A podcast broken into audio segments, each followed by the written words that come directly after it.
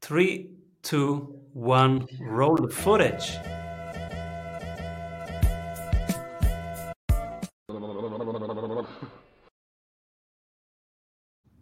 Welcome back, everybody, to the Strategy Sprints podcast. I'm your host, Simon Severino, and today's guest is called by BuzzFeed Silicon Valley's favorite magician. He's a master magician, but also a mentor and a marketeer. Welcome, everybody. Dan Chan, master magician. Thank you, Simon, for having me. Super excited to, to have you here because we will talk strategy and an evergreen, a tool that is around a long time, but not everybody is using it.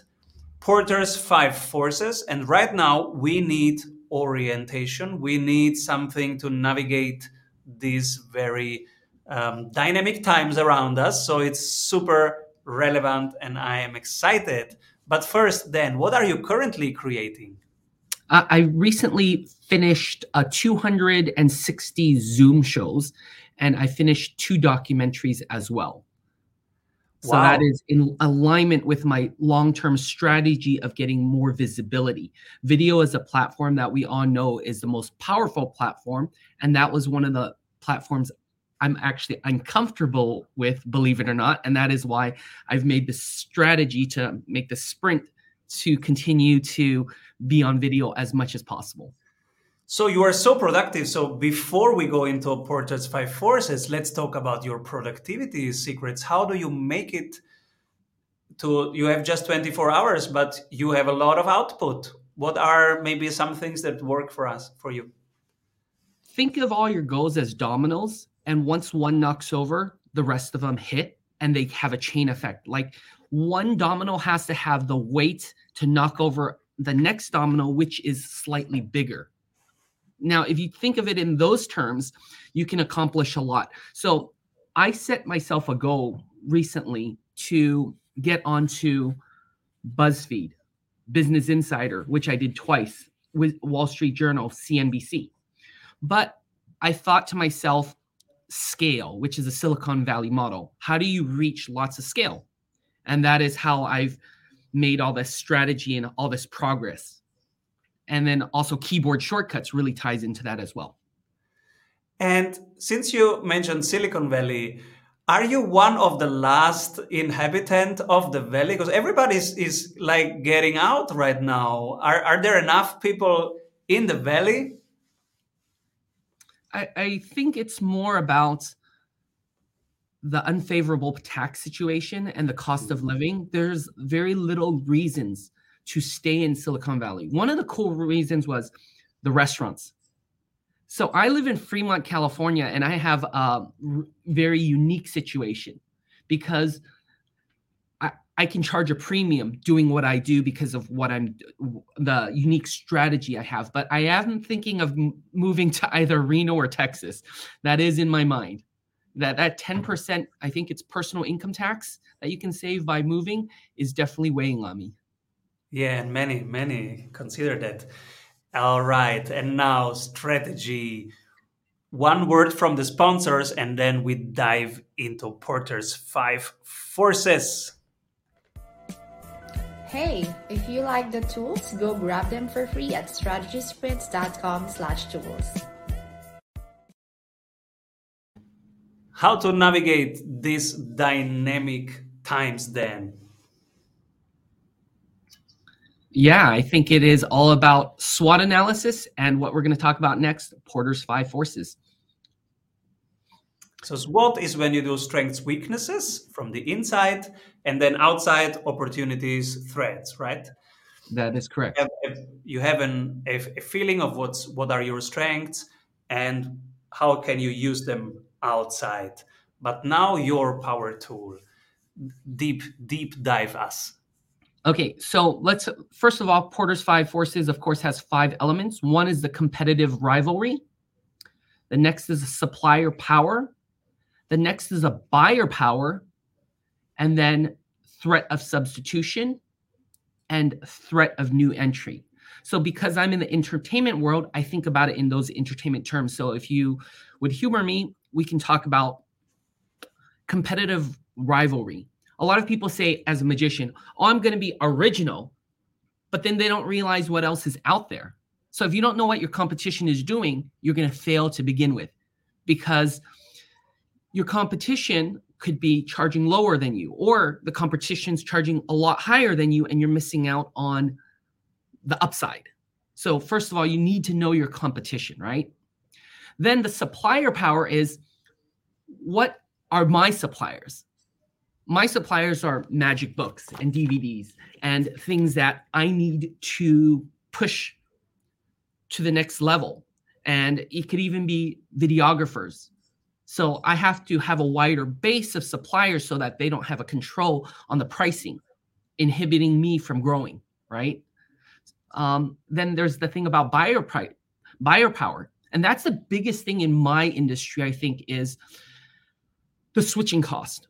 If the guy can hire a clown down the street for $175, they may do it. But if I add to them certain things, elements that they will pay a premium for, that allows me a lot more leverage and strength. So in an analysis, I do pickpocketing, which is a high skill, high barrier to entry with a, like a high moat. Um, I do a lot of iPhone tricks, and the iPhone tricks I do aren't the same as what other people do. And until you experience that, or until I walk you through the sales funnel, it's it's differentiated, but I keep all of that under the surface. It's like an iceberg. You try not to leave everything out there. Pricing is important right now because many are considering raising the price, but they might be in a situation where they cannot do it or they think they cannot do it. So let's go deeper there. You say supplier, keep them around in a way that you have the freedom to raise the prices. What would be a situation where this this doesn't uh, apply? I'm going to go around.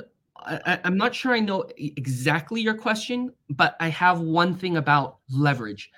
For example, in entertainment, a lot of people want me, but for example, they might not be able to afford me. So, uh, what I use is a leveraging tool. I say to the client, if you book me, you're on a standby rate. That means I can bump you if someone pays my regular rate. However, I'll guarantee that you'll be happy with that. And here's my Yelp reviews that prove that. And if if it's otherwise, let me know. I'm going to make it right because reputation is everything. And before you said, make sure that you can raise the price uh, by having a certain supplier structure. I was thinking of supplier structures that limit you when when when you have some bindings versus having supplier structures where you are the bottleneck and you say who's in and who's out and you can change suppliers which would be a strategic position that somebody yep. want to have. Be the bottleneck instead of being an asset or or a supplier. And one thing that I, I like about my business is there's so many high barriers to entry. So it's hard for people to enter but at the same time the supplying um, there's not a lot of supplies for what I do. It's a high margin business and even higher margin since the pandemic because everything I do is over Zoom. So before I had to take into consideration, I'm going to drive out there. I'm going to spend an hour to set up early. Then I'm going to chat with my client and come home. Now it's an hour worth my time. So events that I typically wouldn't have done at the $500 price point, I'm more than happy to do at a $300 price point because it just requires me jumping right on Zoom. So yeah, that's I'm a how, how the magic, how the how the magicians do it now online. Are there something that work work easily? Because some things I, I guess are hard to replicate, but are there some things that that go easy? Uh, I'm going to show you something that's a, a little bit different in, in just a bit. It, I know this is about strategy, but I'm going to show you something with this uh, right here. Can you see that? Yeah. Now, this is something I created for Zoom. People um, listening uh, on the podcast, he is showing something on the table which is blue and folded, and there is some white, but we don't know what it is. Okay, so Simon, this is where you're going to grow a lot of your video viewers. Because in order to understand this, Simon's not going to tell you too much more than it's probably amazing. but this is how you kind of move with the times. Like um, especially a lot the podcast that i've been going on i've been telling people you cannot explain this. So jump on simon's youtube channel or any of his other channels in order to see this one effect because i promise you it'll be worth it. Simon if you were to guess what card this is what card would you guess it to be um, so it's the ace of spades no i said it's not the ace of spades Oh, because so everyone thinks it's uh, it's the ace of spades. really? Yes, So it's the five of spades.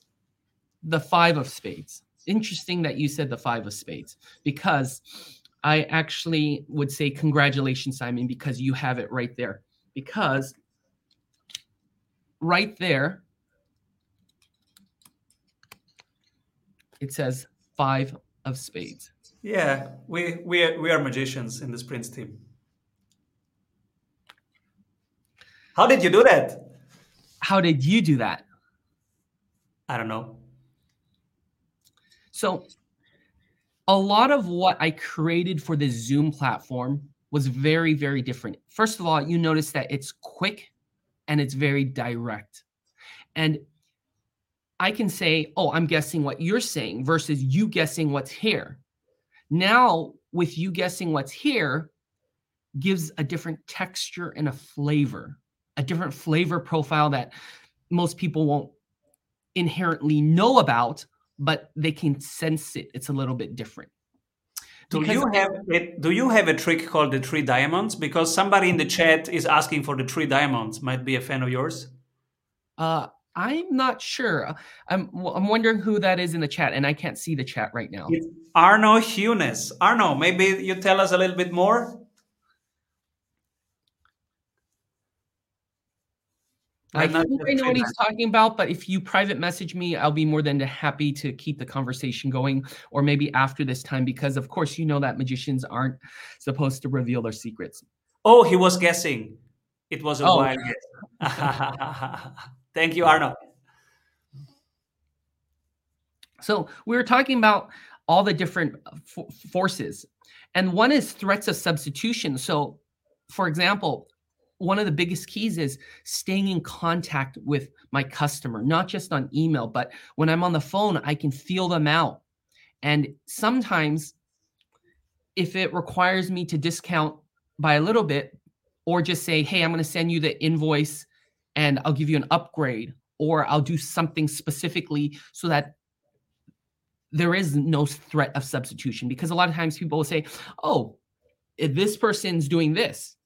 So what I can do to as a strategic a point is say that's like a generic magician. If you want me to do a nor- more normal magic show, I'll I can do what this guy's doing or something similar. That's that's owed stuff.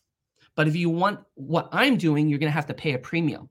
So that allows me, for example, to give them a small upgrade. Even though they bought the lower end package, sometimes I'm more than happy to upgrade them to the next level.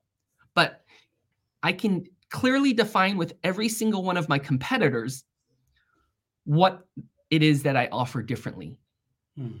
whether it's a free demo to get to know them or customizing a package or being in the places where they're not. So, for example, if there's a threat of new entry, which is the last thing of Porter's five forces, where is it that the competition is that you're going? If I'm in the Business Insider or Wall Street Journal or CNBC and I'm getting customers through those channels, they're not looking at my substitutes, right? They're not comparing me. If they did a Google search for me, then they're going to look at the top three one, two, three, right? But if they literally heard a third party, which is really respected, like Business Insider, say this guy has done this, and now you've read the entire story.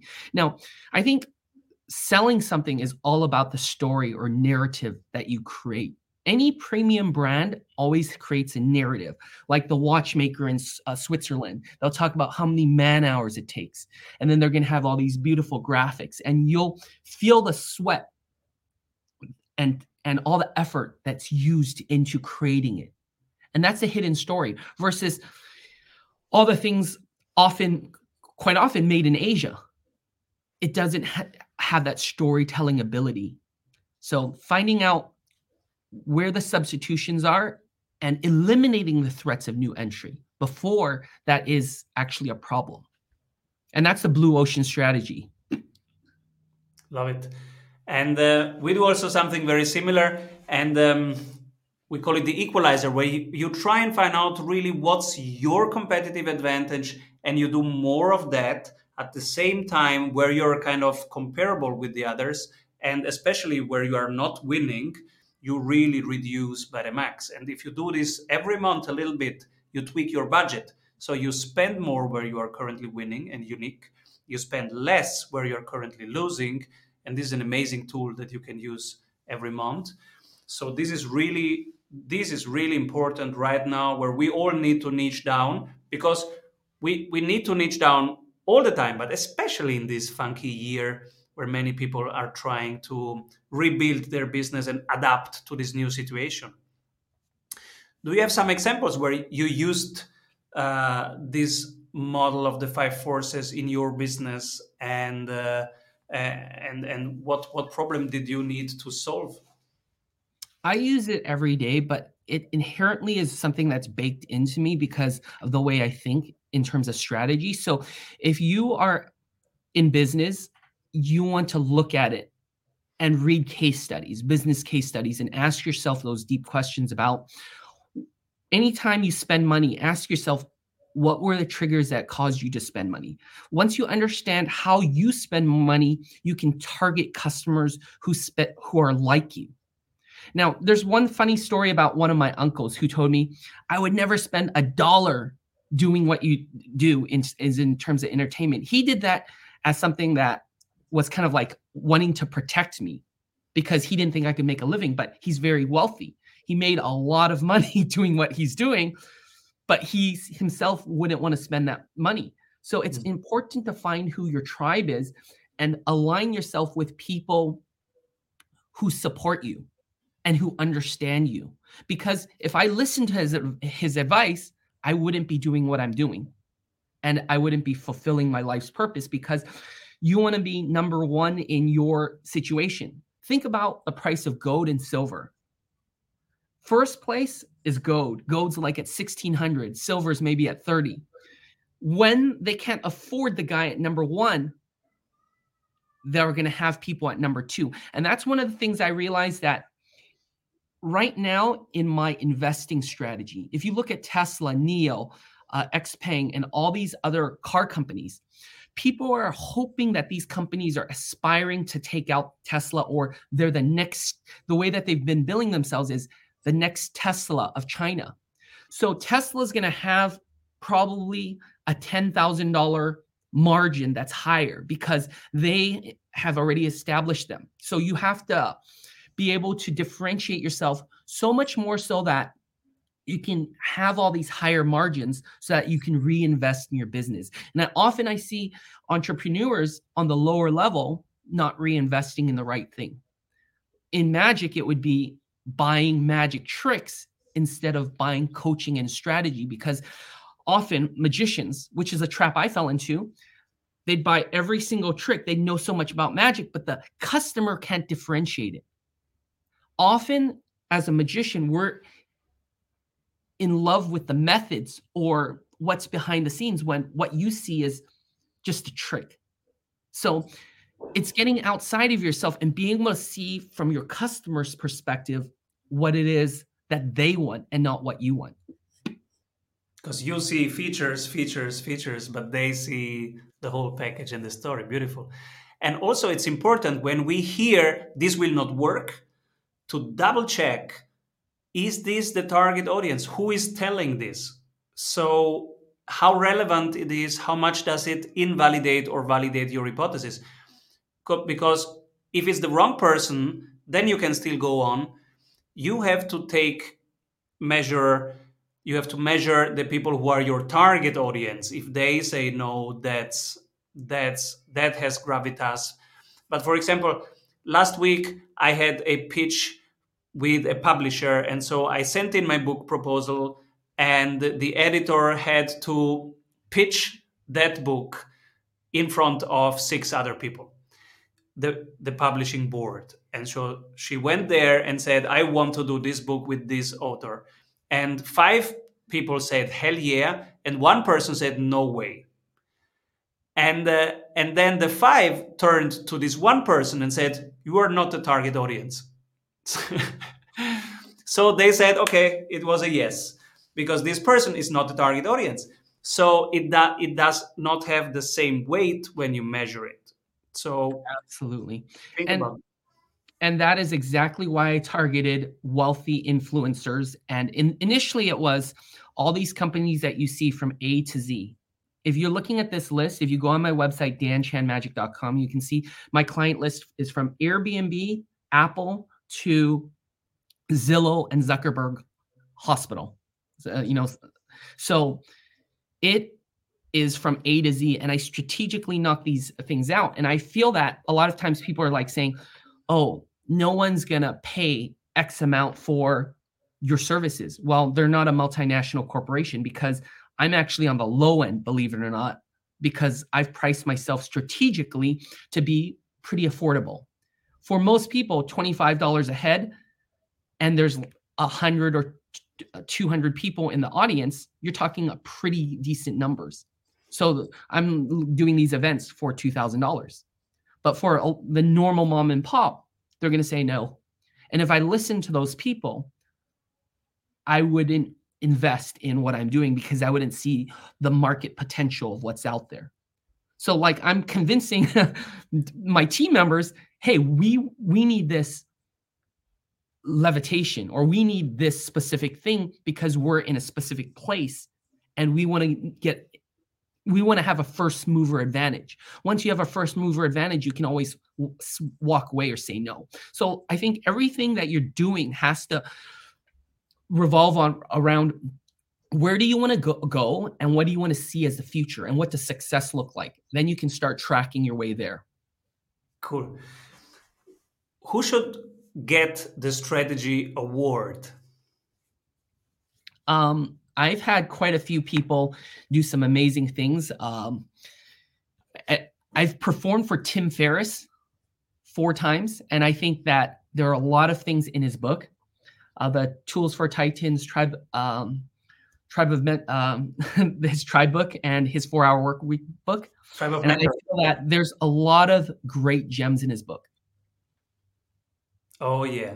So yeah, Tim Tim is really one of the main reasons why I started my podcast because I love the Tim Ferriss show so much and since many years I'm I'm a listener and I love the show and he he's still delivering today. Beautiful. Uh, what are maybe the three books that influenced you most? Uh, Ray Dalio's Principles, mm. uh, Tim Ferriss books, and then um, those are probably some of the best ones. And then for magicians, negotiating higher performance fees with Michael Ammar. It's actually in his A Magic of Michael Ammar, and the last chapter, I believe, in his book is uh, negotiating uh, higher performance fees. In fact, it's so good. I just gave my copy, uh, lent my copy to my videographer. I think it has applicable things in there that are perfect for entrepreneurs. Even if you are not a magician, I would recommend getting that book just for that one chapter. Beautiful. It might help many, many other people, also non magicians. Yes. And um, where can people stick around and find more from you?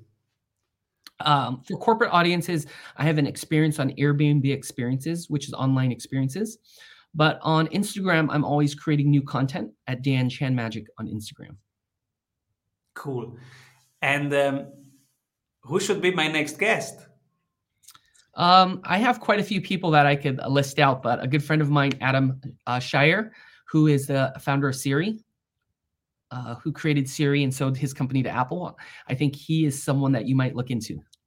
Oh yeah, Because uh, you know, my kids think that Siri is a relative.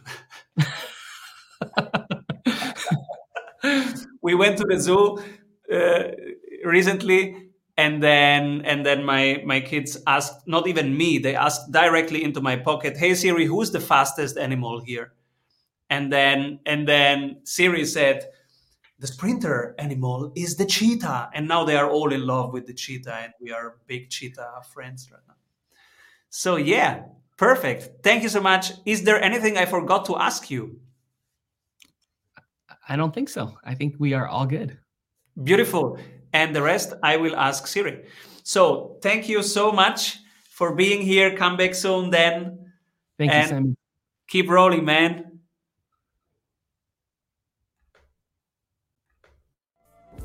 Avoid trying to do thousands of things that doesn't work. We have 274 templates for your business success. Reach your ambitious goals with one-on-one sprint coach. We double your revenue in 90 days.